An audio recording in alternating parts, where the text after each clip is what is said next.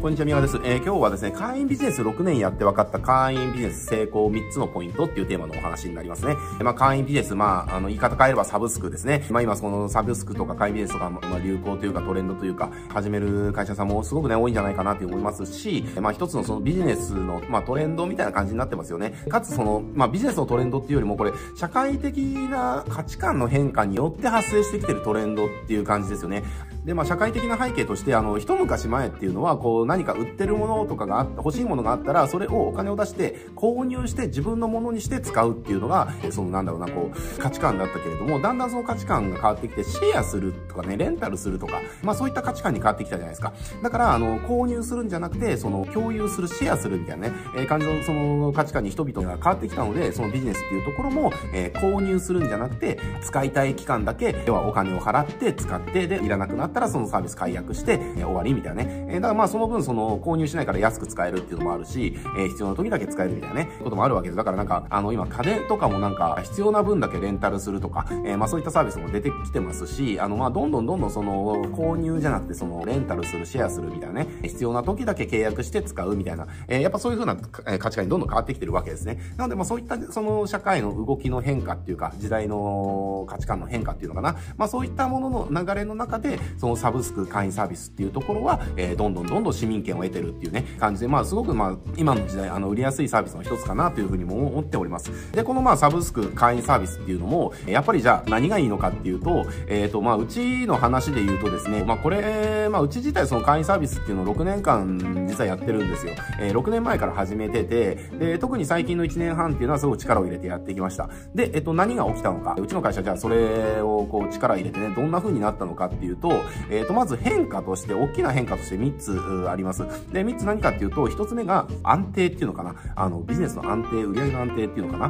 まあ、月初の段階で、あの、これ会員ビジネスって、あの、会費が毎月決まった額が振り込まれて、会員数の分だけ振り込まれてくるので、何もしなくても月初の段階でその会費分の売り上げが確定してるんですよね。で、えっ、ー、と、うちの場合は、さらにそこから、えっ、ー、と、毎月の固定費っていうのかな、あの、コスト、会社やっていく上でのコストってあるじゃないですか。で、そのコストが会費だけで賄えてる状態に今なってます。えっ、ー、と、なので、めちゃくちゃあの、安定してる感じなんですよね。なんかこれ、自分で言うのもあれかもしれないですけれども、不安が全くない。えっ、ー、と、だってこれね、毎月出てくお金、もう出てくお金っていうのも確定しちゃってるじゃないですか。だけれどもこれね、会社やってると出てくお金は毎月確定してるのに入ってくるお金は確定しないという状態から普通の会社やってるはずなんだけれども、うちは出てくお金も確定してるけれども、その出てくお金以上に入ってくるお金が確定してる状態っていう感じなんですよ。だから全然不安がない状態でやれてる。だからそう、社長としてはめちゃくちゃあの精神的に楽ですよね。まあこれが一つ。で、あとはロイヤルカスタマーっていうのかな。えー、ロイヤルカスタマーの売り上げがどんどんどんどん増えてるっていうのがあります。で、これなんでかっていうと、会員サービスを続けてくれるお客さんっていうのは、えー、基本的にやっぱりその会社のことが気に入ってるとか、売り手のことが気に入ってるとか、そのサービスのことが気に入ってるっていうね、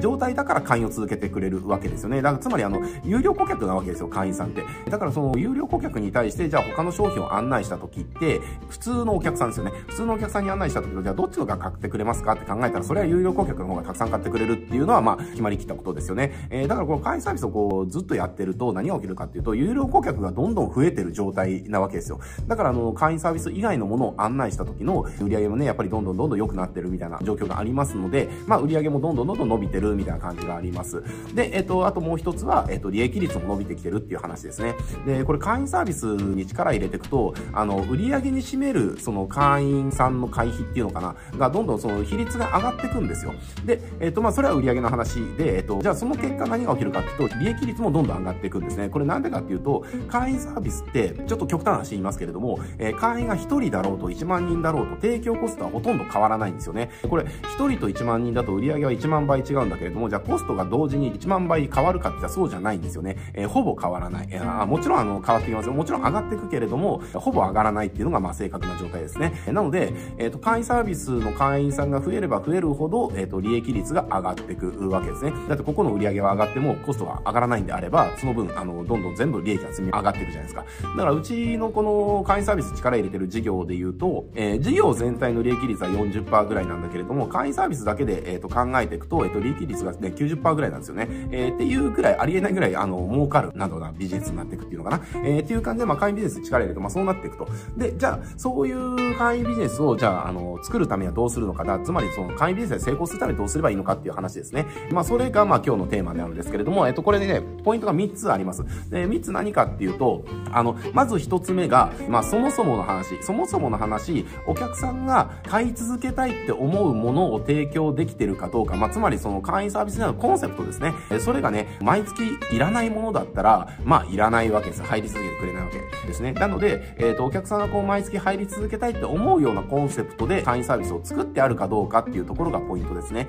だ例えばじゃあ、じゃあ車の今ね、あの、じゃあトヨタがやってるのがキントでしたっけ？サブスクとかありますよね。で、あれとかじゃあ、例えば、毎月じゃあ、月3回、えっ、ー、と、車を、えー、自由に乗り換え放題みたいなサービスがあったとしたら、これちょっと、いや、さすがにちょっとそれやりすぎじゃないっていうか、あの、いや、そういうことじゃないんだけどっていう話だと思うんですよね。だからあれって設計っていうのはそう設計されてなかったりしますよねっていう話。だからあの、何か、その提供するものが同じだったとしても、どういうコンセプトでそれを提供するかみたいなところでもやっぱり売れ行きって決まっちゃうので、そもそもの話、お客さんがこれ、あ、毎月こういったのが届くのはすごく便利だなとかっていうところ、まあ、ここをね、ちゃんと考えていかなきゃいけないと。だからここがずれてるとそもそも売れないんでね、気をつけてくださいっていうところですね。で、二つ目のポイントが、新規の会員がちゃんと流入し続ける仕組みが必要になってきますっていうところです。これ残念ながらやっぱりね、何でもそうなんですけれども、じゃあ一回入ったお客さんが、じゃあ絶対に辞めずに全員が続けてくれるかって言ったらそうではないわけですよ。えー、お試し期間中に辞めちゃう方もいるし、えー、半年ぐらいで辞めちゃう方もいるし、何年も続けてくれる方もい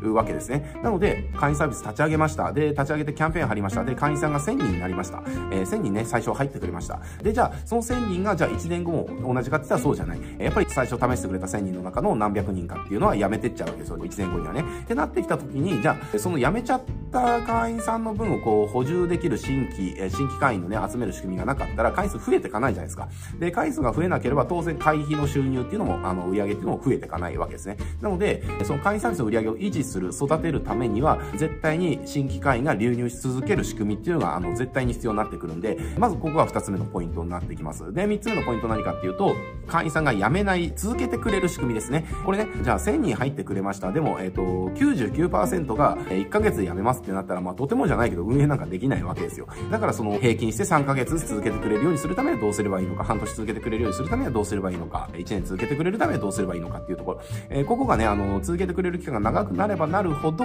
会員サービスの成長っていうのもどんどん早まっていくわけですね。ただこれ会員集めました。でもどんどん辞めちゃいます。で、じゃあ新規集まるけれどもどんどん辞めちゃいますってなっちゃったら、これなんか穴の開いたバケツにも全力で水を常に注ぎ続ける。だから、なんとか満帆を維持し続けるけど一生たまらないみたいなね、えー、話になっちゃうんでね、えー、それだとちょっと馬鹿らしいですから、ちゃんとその入ってくる、えー、新規会員さんと辞めてってしまう会員さん、えー、これのバランスが入ってくる新規会員さんの方が高くなるためにも、辞めてくお客さんの数っていうのを少なくしなきゃいけないっていうところですね。えー、なので、あの、これ会員サービスすごくちょっとあの、ざっくりで言ってますけれども、会員サービスで成功させたいんであれば、まずこの3つがそもそも伴ってないと成功しませんよっていう話です。適当になんかあの、準備して、まあこれ毎月提供できるような感じにしたら、まあ、あの、普通に売れるんじゃないぐらいの感じでやってば、やっちゃダメですね。ちゃんともうやる前からちゃんと新規会員が入り続ける仕組みも作っとかなきゃいけないし、やめない仕組みっていうのも用意しとかなきゃいけない。えー、で、そもそも、あの、売れる商品、お客さんが使い続けたいと思う商品で、えー、始めていかないと、そもそも会員が集まらなかったりしますんでね。だからこれから会員サービスこう始めたいなとか、